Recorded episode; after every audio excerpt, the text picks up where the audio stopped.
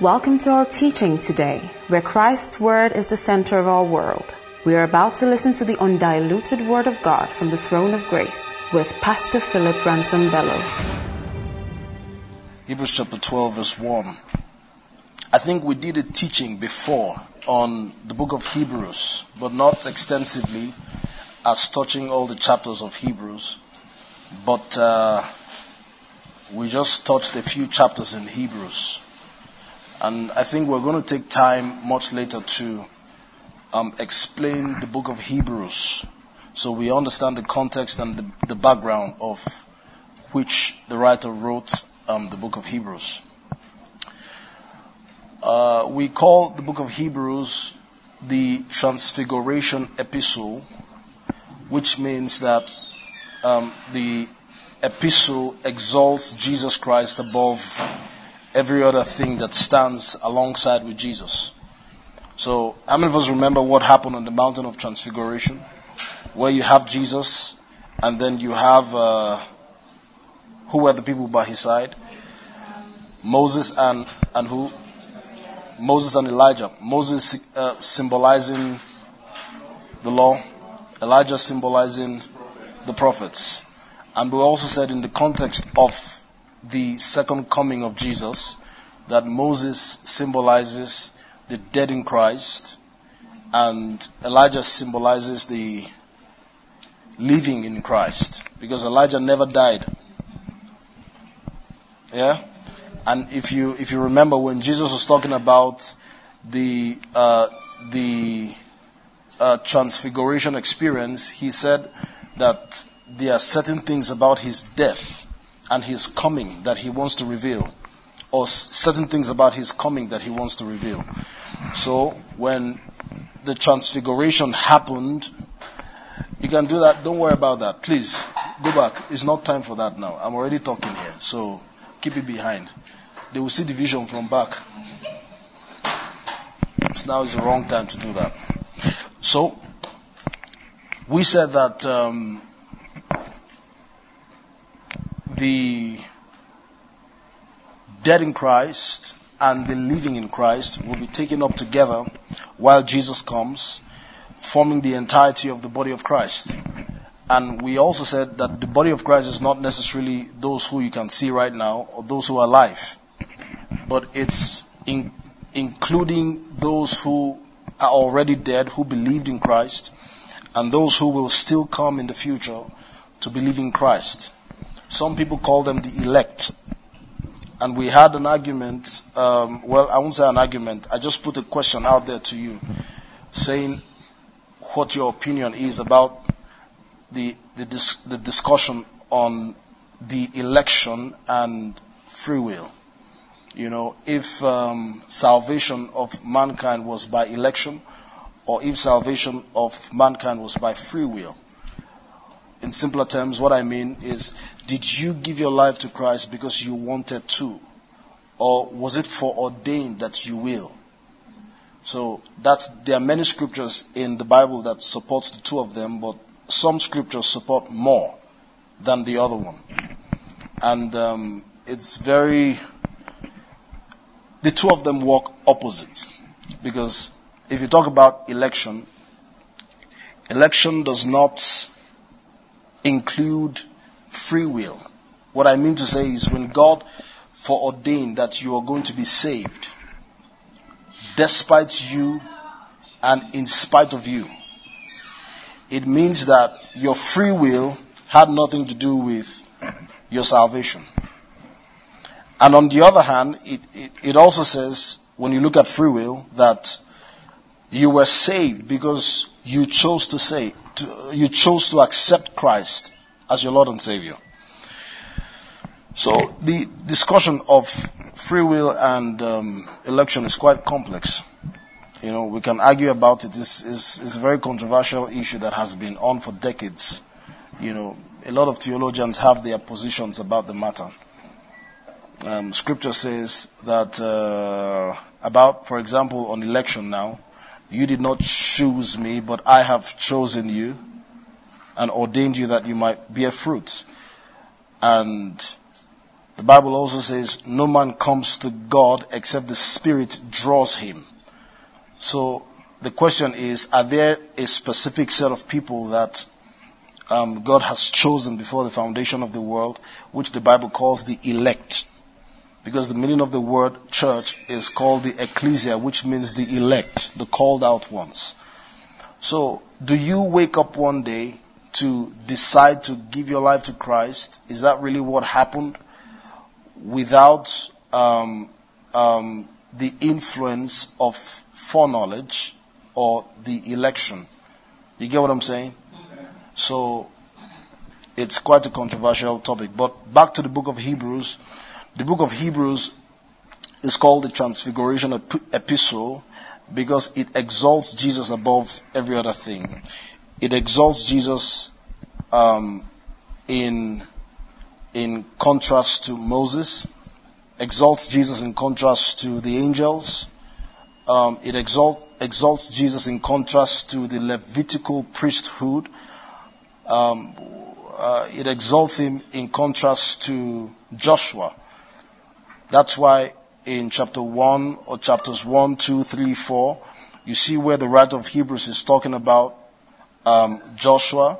He's talking about the angels. Concerning the angels, he says, Which of the angels have I said, Sit at my right hand until I make your enemies your footstool. The only person he did that to was Jesus. So he never did that to any of um, the angels, meaning that Jesus is superior to the angels. You follow? Okay. Um, then also, he comes to Moses. He says that Moses is just a servant in the house, but Jesus is the one in charge of the house. So it exalts Jesus above Moses. Also talking about the fact that Moses is the mediator of um, a faulty covenant, but Jesus is the mediator of a better covenant. So Hebrews exalts Jesus above Moses. Uh, Moses. Then also about um, about Joshua in Hebrews chapter four, where the Bible begins to talk about how Joshua led the children of Israel into Canaan. And he says that there is the one Jesus who is coming that will take us to the place of rest. And not the rest that Joshua led the children of Israel to, but to a better rest, which remains for the people of God. Do you remember? So, um, Jesus is also exalted above who? Joshua. Then we also talked about um, the priesthood, the Levitical priesthood, of which they were the tribe of Israel, or one of the tribes of Israel that um, God had chosen to form the symbol of the principles of worship in the Old Covenant. And the Bible makes us realize that Jesus did not come from the Levitical order, but he came from what tribe? Judah. Jesus came from Judah. He's the lion of the tribe of Judah. So Jesus is from Judah. And if you are a priest, you have to be from Levi. But Jesus didn't come from Levi because he wants to counter what Levi does. So he comes from Judah.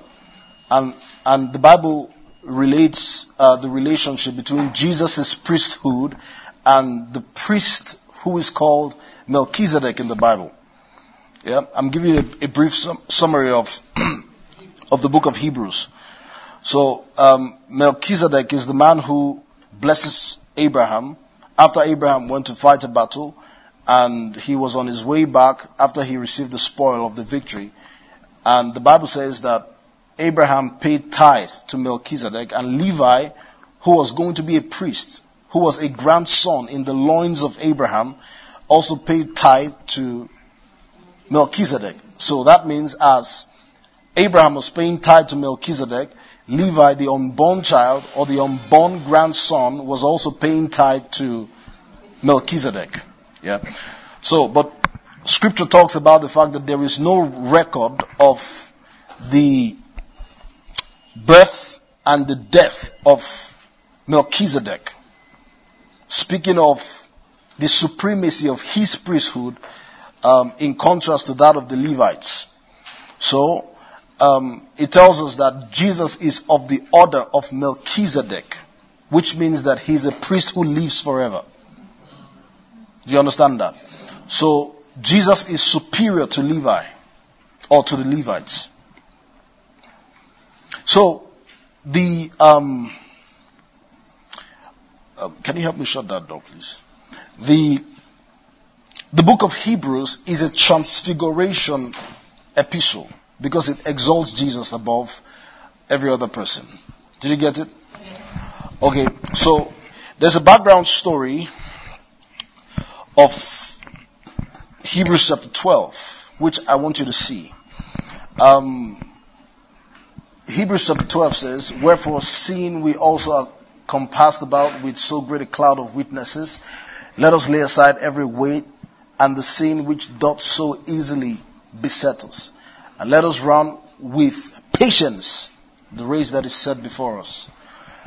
Uh, you know, when a man is about to die, usually if he knows he is going to die, there, there, there's going to be specific words that he will say. Something you can capture and lay hold on. That these were his dying words. You know what I'm saying? These words are special because these were the last things he said. But there are some people who die um, impromptu. there are some people who die on emergency. or there are some people who die untimely. Let's put it that way. You know. And they have no plan as to the fact that they need to prepare for their death because they don't know they are going to die. So after they're gone, what you probably do is to put their lives together and put their words together and summarize it. Just bring everything from pieces and, you know, talk about what the person's life was all about. If you're going to write a documentary about the person or whatever it is, you bring the person's life together in bits and pieces, not directly what he said about himself. Amen. Um, but uh, Paul, Paul knew he was going to die. Paul knew he saw his death coming, and there were certain things that he said before he died. And this was his view of Christianity. You know, um, let me show you some scriptures. 2 Timothy chapter 4 verse 7. 2 Timothy chapter 4 verse 7.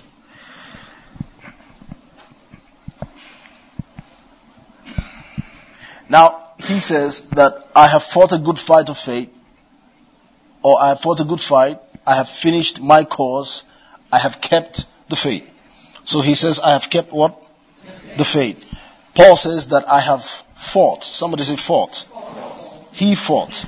So his view about Christianity is not um, Christianity that doesn't involve fighting. You know, Paul had a view of Christianity that um, is about fighting and running. You know, Paul's understanding of Christianity is there is a race to run and there is a fight to fight. There's a race you have to run and there's a fight you have to fight. The fight is not fighting demons. Of course, we already know. If you don't know that, then you've not been too long in TSP. You are still before the cross. We don't, we don't, we don't fight demons. We don't, we don't fight enemies. We resist. Who knows the difference between fight and resist? To resist is to stand. But to fight is to have whatever the exactly whatever the outcome of the fight will be is going to determine if you will stand or not. But you're already standing. So that means a fight had taken place. You understand that? So we're not fighting. That's why Jesus said, it is finished. There's no fight left for you. Pastor Adil just said, that we are more than conquerors because we conquer nothing. Jesus has done it all. All you do is you stand on your victory. You stand on your existing victory. Galatians 5 verse 1 says, stand fast in the liberty by which Christ has made you free. So you stand. So to resist means that you are not supposed to fight. In fact, the armor of God in Ephesians chapter 6 from verse 12 down that the Bible describes you should put on is not for you to fight. You are meant to put on the whole armor that you may withstand, that you may stand. So you are wearing the armor to stand. As a policeman. You're wearing the armor to exercise authority, to stand. So you're not wearing the armor to fight. Praise the Lord. And to fight means that you are standing on the same platform. There's a 50-50 chance of who could win the fight. But to resist means that you are standing on a higher pedestal or you are standing on a higher platform and you are standing against the devil. That gives you a superiority complex over Satan.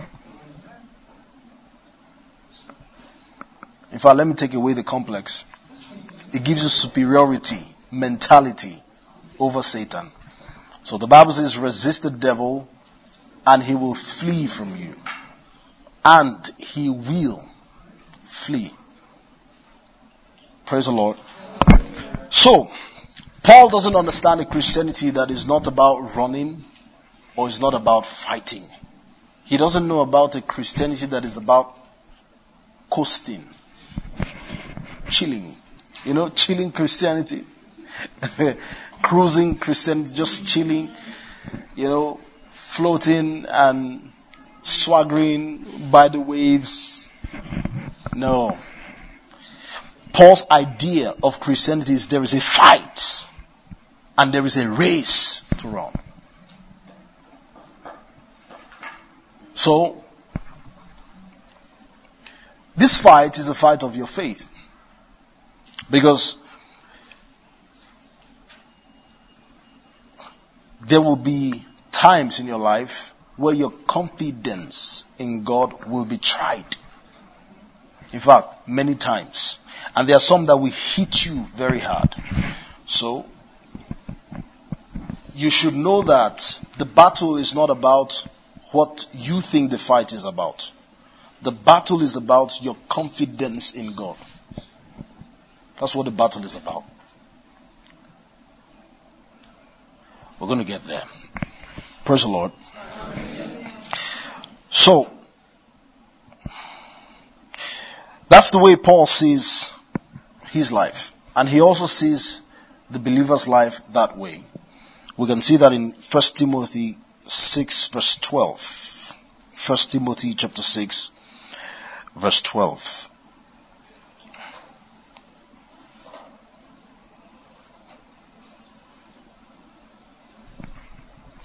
First Timothy chapter 6 verse 12 says, Fight the good fight of faith, lay hold on eternal life, whereunto thou art also called.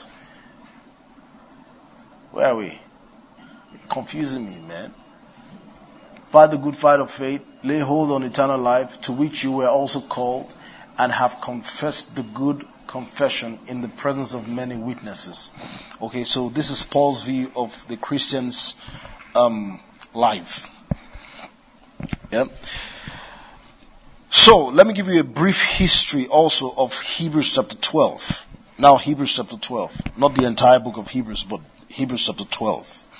Okay? Um, before he got to this point in Hebrews chapter 12, the people were battling the tendency to coast. You know what I mean? To get tired. Because it's been a long time their faith in Christ was gingered. Their zeal for the Lord was gingered. It's been a while. So Paul is dealing with that.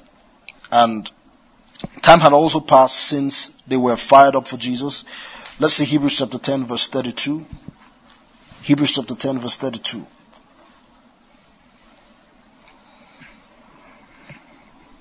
It says, But recall the former days in which after you were illuminated, you endured a great struggle with sufferings. He's saying, remember those days where when you went through sufferings, you were still fervent. But now something small happens and you're shaking. That's our story sometimes. Sometimes the battle we fought and overcame, if those same things come now, they will sweep us off our feet. Because the fervency in which you are, you are running and fighting now is not the same fervency that you once had before. So, Paul is talking to a group of people who have waned over time, who have plateaued over time. That's who he's talking to. Let's see Hebrews chapter 5, verse 12. 5 verse 12. It says, For though by this time you ought to be teachers, you ought to be teachers. You need someone to teach you again the first principles of the oracles of God. And you have come to need milk and not solid food. That's what he's saying. That right now is a time where you're meant to be teaching. Now, let me address some of you.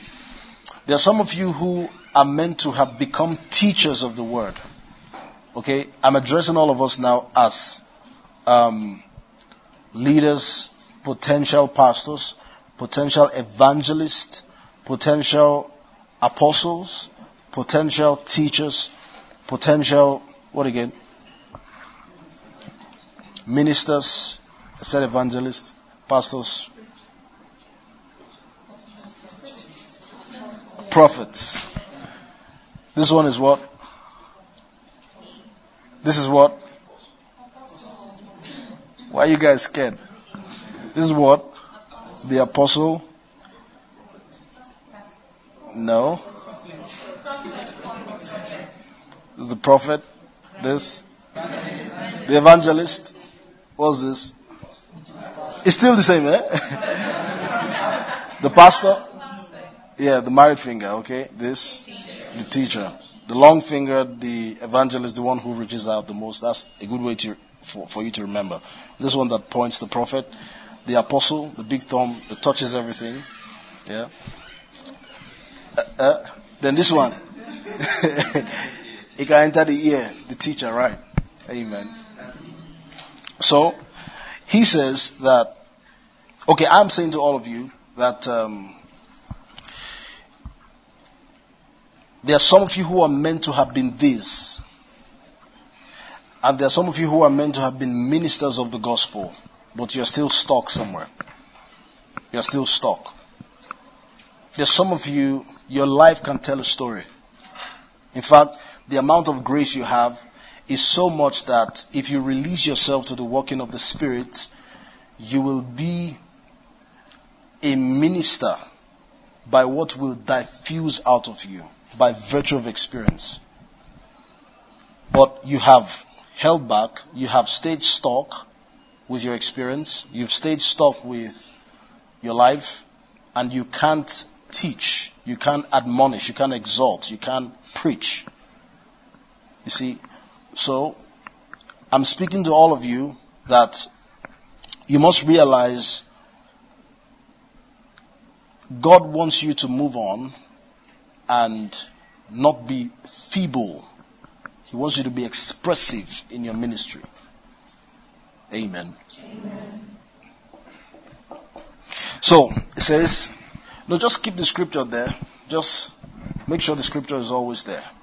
So, Paul is saying that you are meant to have been teaching others, but you still need people to teach you. And that's a problem, which means you're not growing. You're always learning and never able to come to the knowledge of the truth. You see that? So he's saying, for everyone who partakes only of milk, no, no, no. Go back to verse uh, 12. Verse 12. For though by this time you ought to be teachers, teachers now, don't limit this to just preaching in church. You know, God wants you to be a teacher to Anybody you meet, to your immediate neighbor, he wants you to be a teacher. Yeah. So, you need someone to teach you again. What does this mean? This tells us that in the first place, the word again, it means that you need to be taught what you were taught. So you have forgotten. You have forgotten so quickly what you used to know. And then also much more that you need to know. So I want to challenge every one of us that you must not stay stuck in your Christian life. You must make progress this year. I agree? Amen. Amen. You must make progress in your faith, in your Christian life. Because there's an expectation. Your faith has to be perfected. Does that make sense to you? You know, we said something about that on Sunday. Perfection of the love of God. It has to be completed. There's a goal that is attached to your faith. So your faith has to be perfected. So, he says that you need someone to teach you again the first principles of the oracles of God, and you have come to need milk and not solid food. Means that you were growing before. You were taking milk, you were growing, and after a while, you, you just stalled. You got stuck somewhere, and getting stuck, we have to start the process all over again. Can I advise you, don't circumvent, don't, don't, don't, don't start your process all over again. Okay? Some of us are going through what we're going through because God wants to teach you from the process. He wants to teach you from the process. So don't start it all over again. Praise the Lord. Okay, so some even in that time when the writer wrote this, he was talking to some people who were even losing their faith. It was beginning to look like the faith they had initially was a fake one. They had t- tasted the, the great powers, they had witnessed the move of the Holy Spirit, and then they slipped into apostasy.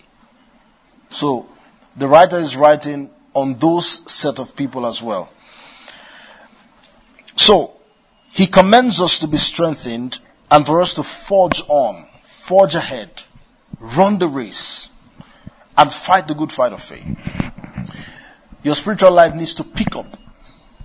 Needs to pick up. Hebrews chapter 12 verse 12. Let me show you scripture there. Hebrews chapter 12 verse 12. So, it says, therefore strengthen the hands which hang down and the feeble knees Receive strength on your knees to pray. Receive strength in your hands to hold responsibilities in the name of Jesus Christ. Verse 13. And make straight path for your feet so that what is lame may not be dislocated, but rather be healed. This, this is for you. Praise the Lord. That if there is any weakness in your spiritual life, make straight those paths. If there is any weakness in your faith, if there is any weakness in what you, you know you're meant to do, you know as a believer you're meant to be solid in prayers. As a believer you're meant to be fervent in the word. Make straight those paths. Praise the Lord. Say after me, I will make straight those paths. Alright. So, Hebrews chapter 12 is a trumpet call to see our life as a race to be run with passion, zeal, energy, and discipline. Hebrews chapter 12 is a trumpet call to ensure that you run the race with passion, with zeal, with energy, and with discipline.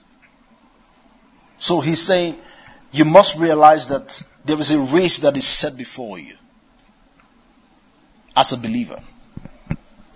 You're meant to run that race. And you're meant to run, you know, when, when the track is set, there are some people who are nonchalant about their race. Those ones don't carry any prize. But there are those who take their race seriously. and then they receive the prize. Praise the Lord. Now, you're being called, for example, for a job to do, or you're being called for a contract to do, and there is certain amount of money they're going to give you, maybe millions of naira. That's the incentive to achieving the goal of that contract. It somehow builds zeal for you to do what the objective of that contract is. Is that correct? You know, and, and even your salary at the end of the month, it, it, it sometimes you're, you're being taxed to do something very strenuous. But when you remember, I'm going to be paid, it just settles the problem at that time. Those are incentives, right? Now, I want you to know that when God set the race before you, He didn't set an aimless race. And He also put incentives on your path that will strengthen you, that will motivate you to run the race. Say after me, I will finish my race. I, race. I want to say with passion, I will finish my race. Finish my race. Okay. Hallelujah. Praise the Lord. There are a lot of people who started and didn't finish. A lot of people who started and didn't finish. It's not about the starting, it's about the finishing. You see, where the Bible talks about bearing fruit in old age, it's talking about you being fervent even while you are getting to the tail end of your life. There are some people who just play two and then begin to go steep down. But that's not our portion. So Hebrews chapter 12 is a trumpet call. Wake up! Wake up. Your zeal, your passion, your energy, your fervency. Wake it up. Wake it up. For the day is fast spent, the night is coming, and therefore you have to wake up your zeal, your passion for the work of God. Now, um, in the human dimension, the secular world, we have a lot of goals that we want to achieve for ourselves. And there are incentives that man has set before us, and these are the things that we work for. Okay, you are in your workplace, you work for a salary. Many of you have a different attitude to your workplace compared to that of church. But it's because you don't see the race clearly that God has set before you. That's why. It should be the reverse. It should be the opposite. Now, um, let's look at Hebrews chapter 12. Hebrews chapter 12. Verse 1. Okay, you know what? Let's go to 11. The last two verses in 11. The last two verses in 11. I think, uh, yeah, 39 and 40.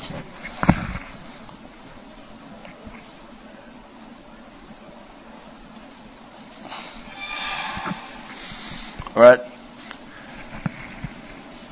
Go to verse 38.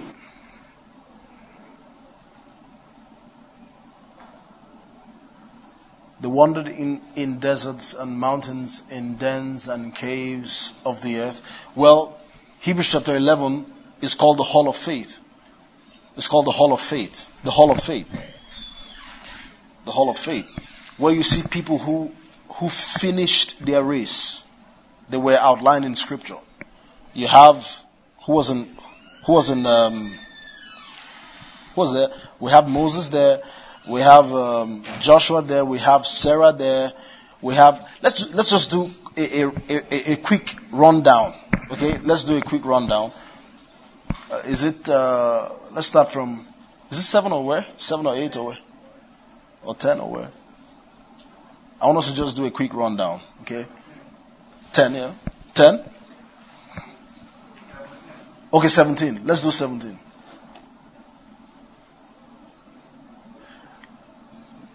By faith, Abraham, when he was tested, offered up Isaac. Uh, he who had received the promise offered up his only begotten son. Let's move. Of whom it was said, In Isaac your seed shall be called. Let's move on. Concluding that God was able to raise him up even from the dead. From let's move on. By faith, Isaac blessed J- Jacob and Esau concerning things to come. Let's move on. By faith, Jacob, when he was dying, blessed each of the sons of Joseph and worshiped leaning on the top there. Let's move on. This is the hall of faith. You see the, uh, the old patriarchs of faith, being mentioned. By faith, Joseph, when he was dying, made mention of the departure of the children of Israel and gave instructions concerning his bones. Let's move on. Verse 23. By faith, Moses, when he was born, was hidden three months by his parents because the, the, let's move on. By faith, Moses, when he became age, refused. You see, faith is not only I receive it in Jesus' name. Faith is not just faith to receive. Faith is faith to also refuse. Right? Mm. So by faith, he refused to be called the son of Pharaoh's daughter. There are many things that we need to refuse. Is that correct? With the, see, ah, oh goodness, I just felt the anointing now. Sean, there are many things we need to refuse. You need to refuse what life has called you by faith. You need to refuse the label that you have been tagged by faith. Is that correct? By faith, you need to refuse all that Satan has said is you. Edosa, come stay here with me. By faith, you need to refuse. There are many things to refuse. There are many things you can't refuse. Somebody say, by faith. Okay, so let's move on. Choosing rather to suffer affliction with the people of God than to enjoy the passing pleasures of sin. By faith, he has esteemed the reproach of Christ greater riches than the treasures in Egypt. He's still talking about Moses. Let's move on. By faith he forsook Egypt, not fearing. You see, the faith to refuse, faith to say no. Faith to say no. Somebody's receiving that grace now. Amen. Faith to say, I am not going to be called this. I am not going to be this. You know, you have to, you have to refuse some things that are your experiences and accept what is your position. Praise the Lord. So, for he endured as seeing him who is invisible no, no, no, go back, go back. Sorry. Something just came. Now, you see what Moses did? Moses rejected what was visible and he accepted what was invisible. What tells you? The eyes of faith. The eyes of faith. He was able to see that this is not who I am. Even though all his life was about being um, raised by Pharaoh's daughter, he became a prince in Egypt and he was a commander in Egypt. He, he enjoyed the decadence of Egypt. Well, he was coasting. But when he realized that there was a race to be run and there was a fight to fight by faith, he chose to reject what was visible and accept what is invisible. Hallelujah. So there are some things that we're going to reject this year. Even in the face of glaring evidence, we're going to say, This is not me, and I am not going to take it. I will not take no for an answer on this. I stand my ground. Amen. All right, let's let's keep moving. By faith, he kept the Passover and the sprinkling of blood, lest he would dis- he would be destroyed. Oh, let's move on. By faith, they passed through the Red Sea. Now the children of Israel, yeah. Whereas the Egyptians attempting to do so were drowned. Remember where we said that um, you have the grace to leap over a wall, and someone who is chasing you does not know the grace you're carrying he wants to leap with you, he's going to drown. You get that? So let's move on. Verse 30. By faith, the walls of Jericho fell down after they were encircled for seven days. Let's move on. By faith, the harlot Rahab did not perish with those who did not believe when she had received the spies with peace. Let's move on. And what more shall I say? For the time would fail me to tell of Gideon and Barak and Samson and Jephthah also of David and Samuel and the prophets. Verse 33. Who through faith subdued kingdoms, walked righteousness, obtained promises, stopped the mouth of lions. We're going to do this in our time. Amen. Amen. You have your race to run and you are going to win as these people won. You're going to, by faith, have a testimony that you have fought the good fight of faith. You have finished. The most important thing is that you will finish. That's the most important thing, that you have to finish your course. Very important. Okay? Verse 34. Now, quench the violence of fire, escape the edge of the sword. Out of weakness, were made strong. I like that part. Out of weakness. Who is experiencing weakness here? Is there something about your life that is a little bit weak? Me. I'm number one here. For those of you who are very perfect, praise God for you. Amen. Let's do it again. Who is experiencing weakness in some area? Now the Bible says, out of that weakness will come forth something strong. Do you remember the um, parable of Samson, it says, out of the strong came something sweet when he killed the lion on his way to marry the stranger. and when they were going back to do the proper wedding, um, there was honey in the carcass of the lion. And then he brought out honey from the lion. So he told those people, I have a parable for you guys, that out of something strong came out something sweet. Out of something strong that was too tough for you, there's sweetness coming out of it. Amen. Amen. So let's go. Out of weakness were made strong, became valiant in battle, turned to flight the armies of the aliens. Those things that are not part of your destiny, you're going to turn to flight those things. Amen. Amen. Hallelujah. So let's move on. Verse 35. Women received their dead raised to life again. Others were tortured, not accepting deliverance, that they might obtain a better resurrection. Ooh. Look at this. Better resurrection. Keep that in mind. Let's move on. Verse 36. Still others had trial of mockings and scourgings, yes, and of chains and imprisonment. Some of us have not even been here and we're tired. But people who went through this thing, the Bible says that you have not even strived to bloodshed. You have not resisted to bloodshed yet. And then you're complaining. You're tired. You're floundering. Slap your neighbor a high five. Say, wake up. Wake up! Wake up. Still others had trials of mockings and scourgings. You know, Paul boasted with his stripes. Paul says, um, you see, by, by many beatings, I've been approved as an apostle. I'm telling you.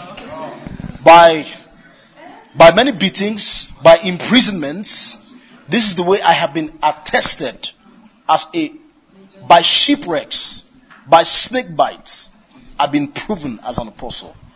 There's a race for you to run. Be fervent in your race. There's a ministry for you to fulfill. Be fervent in it. Praise the Lord. Okay, so let's move on. Verse 37. They were stoned, they were sawn into. My goodness. A human being, you tear him into two.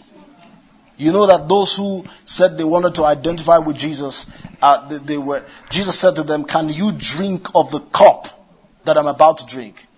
And you know what Jesus finally told them? He says, indeed you will. And after he died, many years later, when the apostles were to die, many of them died in worse ways. Andrew was crucified. No, like an X. There was a cross that was like an X. That's the way Andrew was killed. Peter was crucified upside down. John, the beloved, was put in hot oil but didn't die. And then he was taken um, to the island of Patmos. Praise the Lord. When I see my father, our father, Bishop Bello, you see, when that man, whenever I look at him, he reminds me of the martyrs of those days. I was born in Kano, grew up in Kano. We understand the threat that we face every day. He's a target. He's a main target. There was a day I was, I was on my way to school.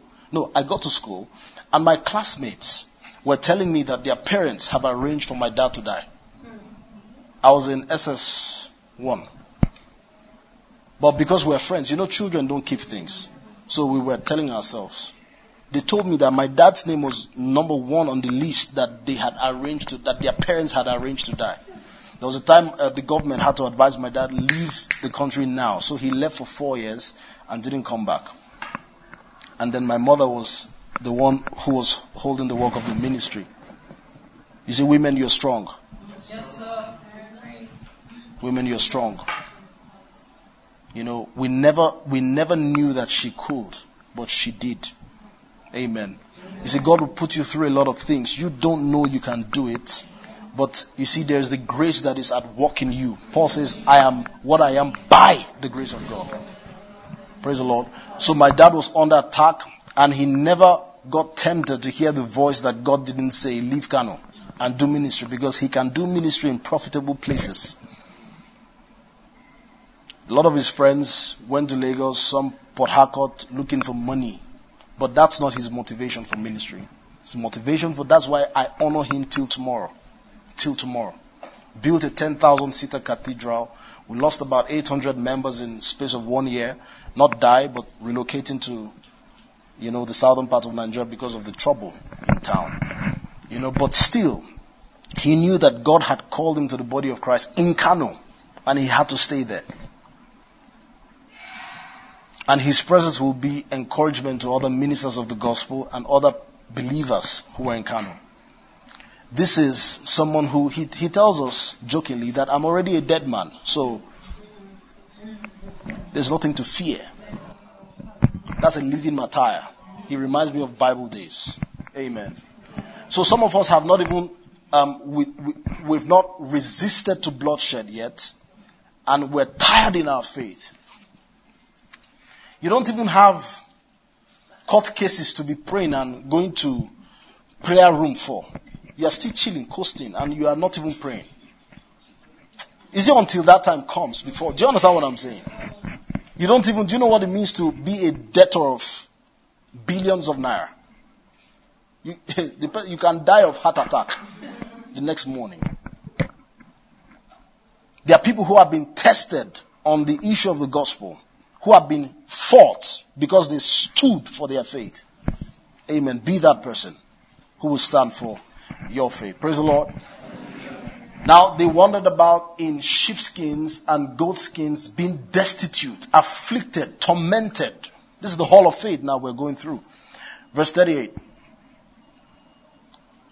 Of whom the world was not worthy, they wandered in deserts and mountains, in dens and caves of the earth. Verse 39. And all this, having obtained a good testimony. Now watch this carefully. All this, having obtained a good testimony through faith, did not receive the promise. You see that? All these guys, Moses, Elijah, John, all of them, none of them received the promise. Verse 40. God having provided something better for us that they should not be made perfect apart from us.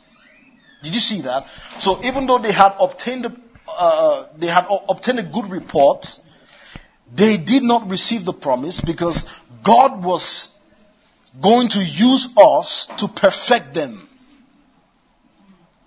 It, it means, you remember what I said about perfection? Teleu. Complete that they were going to be complete because of us. So it means that if we don't finish, they are not complete. Are you seeing that? Because these guys are waiting for you. They are eager for you to finish. You have a race in front of you. Run and finish. At least if you don't want to finish for your sake, finish for my sake. That's what they are telling you. Now let's go to Hebrews chapter 12.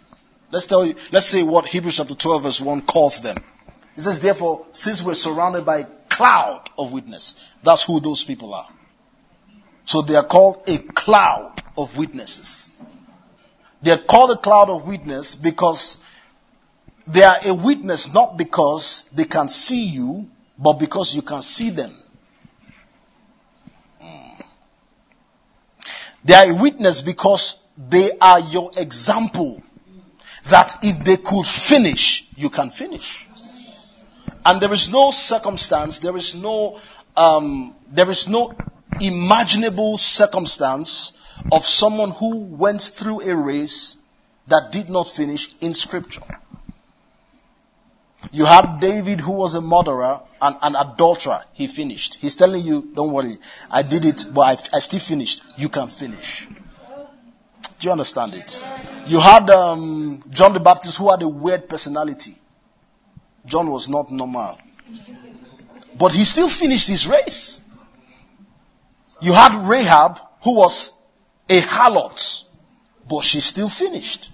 You had Mary who was a harlot, but still her name had to be mentioned in respect to the burial of Jesus. She finished. So if you think about every circumstance, there is nothing that does not include your situation. If they finished, you can finish. Hallelujah. So that's why I say there is a cloud of witness.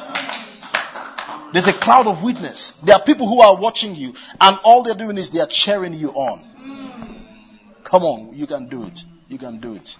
You're surrounded by a cloud of witnesses. You're surrounded with a cloud of witnesses. There is no situation of life that does not already have an ensample. Not even an example. Ensample. Which means a living, practical example. Not a parable. So my point to you today is that there is a race in front of you. Christianity is about a race to be run and about a fight to fight. It's a fight to stay in the faith. It's a fight to be fervent in the faith. There are many things that will come, you know, blow your fire off and then you begin to wane in the faith. You know, like I said earlier, you, you used to, you used to, um, you used to be taught some things and right now you need to be taught again. Meanwhile, you're meant to be teachers. Praise the Lord. So you look at your life. Have you made progress spiritually? Have you made progress in your faith? Look at your life. Be very, you have to judge yourself now. Judge yourself. There are some things God has allowed you to go through. Are you making progress with those things? Are you an example to other believers by those things? Now, this is not, you know, somebody describes this race as a fall run. he describes the race as a fall run, which means that it's not a race that you will not stumble. You will actually stumble, but if the righteous man falls, he will get up again and he will realize that there is a race to be run and there is a fight to fight.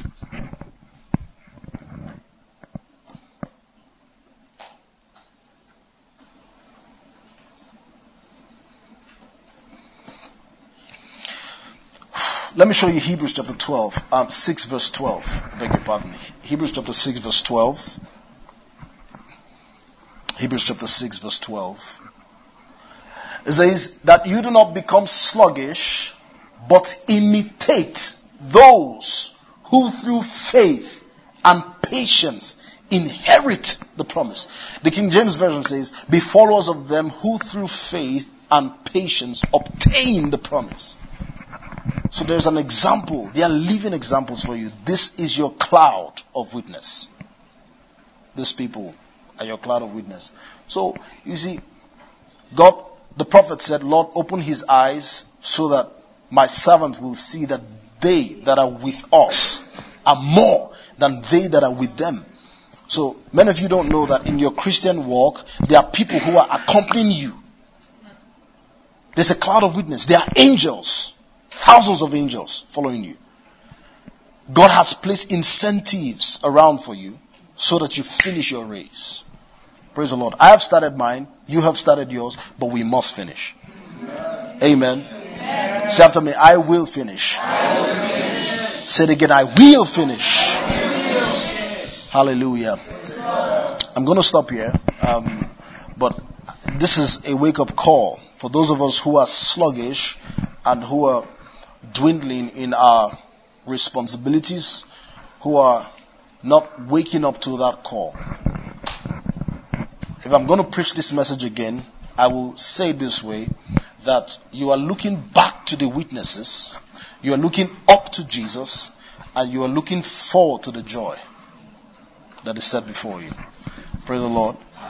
You're looking back to the witnesses, you're looking up to Jesus, and you are looking forward to the joy. The Bible says concerning Jesus, who for the joy that was set before him, he endured the cross, he despised the shame. So it's not, it's not a moral, um, it's not a moral degradation for you to feel that there is something to look forward to. There's a joy to look forward to. No, it's okay to look forward to a joy in your race. There's nothing wrong with that. There's a crown, there's a price for it. Hallelujah. So, TSP, let's wake up in our fervency with God. You're a king and you're a priest. You have a duty before God. What does a priest do? A priest will minister in the tabernacle and fulfill the ordinances of the priesthood or the priestly ministry. And in the new covenant, what that means is that as a priest, you are meant to minister to God. You are meant to minister to God. So your praises, your worship, is the fulfilling of your priestly duties. And as a king, you're meant to take dominion of your world. So the Bible says he has made you what? Kings and what? And priests. So you must take your priestly ministries seriously. Your study time, your prayer time, your fighting time. When I mean fighting, I mean fighting the good fight of faith. You must take it seriously. That's your priestly ministry. It's a ministry. It's an obligation. He receives praises from those things. Hallelujah. Okay, I'm going to stop here. We'll continue next Wednesday. Um, I pray that God will give us, thank you. I pray that God will give us the grace for fervency, the grace to run and not be weary. Bible says, They that wait upon the Lord shall renew their strength. They shall mount up with wings like eagle. They shall run and not be weary. They shall walk and not faint. You will not faint. You will not journey as one who is journeying in winter. In the name of Jesus Christ. You will finish indeed. The Bible says better is the end of a thing than the beginning. The beginning is glorious, but the end is more glorious. So you will come to the end of your ministry and you will be emptied out completely and you will say just like Paul said, I have fought the good fight of faith. I've been poured out as a drink offering. Hallelujah. So life is going to pour you out. Yeah, life is going to pour you out. And as you are being poured out, remember there is a joy to look forward to and there is a despising to do right now. I'm going to despise it. I will despise it. I will take the shame, but there is a joy that is set before me.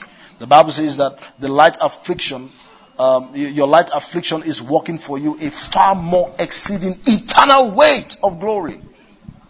Light affliction. Light affliction. Receive strength in the name of Jesus. Receive grace in the name of Jesus. Receive power to fulfill your ministries. And receive grace not to be stuck as a child who still needs milk. But you will become teachers of more people that you need to teach. In the name of Jesus Christ. There are teachers who are in this house listening to me. Receive grace to be a good teacher. The grace to divide the word of God skillfully. Receive it in the name of Jesus. Receive grace to have insights when you're reading your Bible. Receive grace to be a good pastor of your units, of your departments. Receive grace for your, your responsibility, your departments. Receive grace for it in the name of Jesus. Receive grace to be a good evangelist. Receive grace to be a good testimony to people. You will obtain a good testimony and you obtain the promise. In the name of Jesus. For we are encompassed by a great cloud of witness. You will not slow down in your race. You will finish your fight. In the name of Jesus Christ. You will stand strong in the day of battle. The Bible says that if you fail in the day of battle, it's not that the battle is strong, but it's that your strength is weak. You will not be weary when it comes to your fight. You will be strong in the name of Jesus. For it's not by your power, it's by His Spirit, says the Lord. Hallelujah. Praise, the Lord. Clap your hands, give God. This concludes this message. Thank you for listening, and for more information about the Standpoint Church, visit our social media platform on www.facebook.com slash standpointabj, twitter.com slash standpointabj, instagram.com slash standpointabj, and on soundcloud.com slash standpointabj.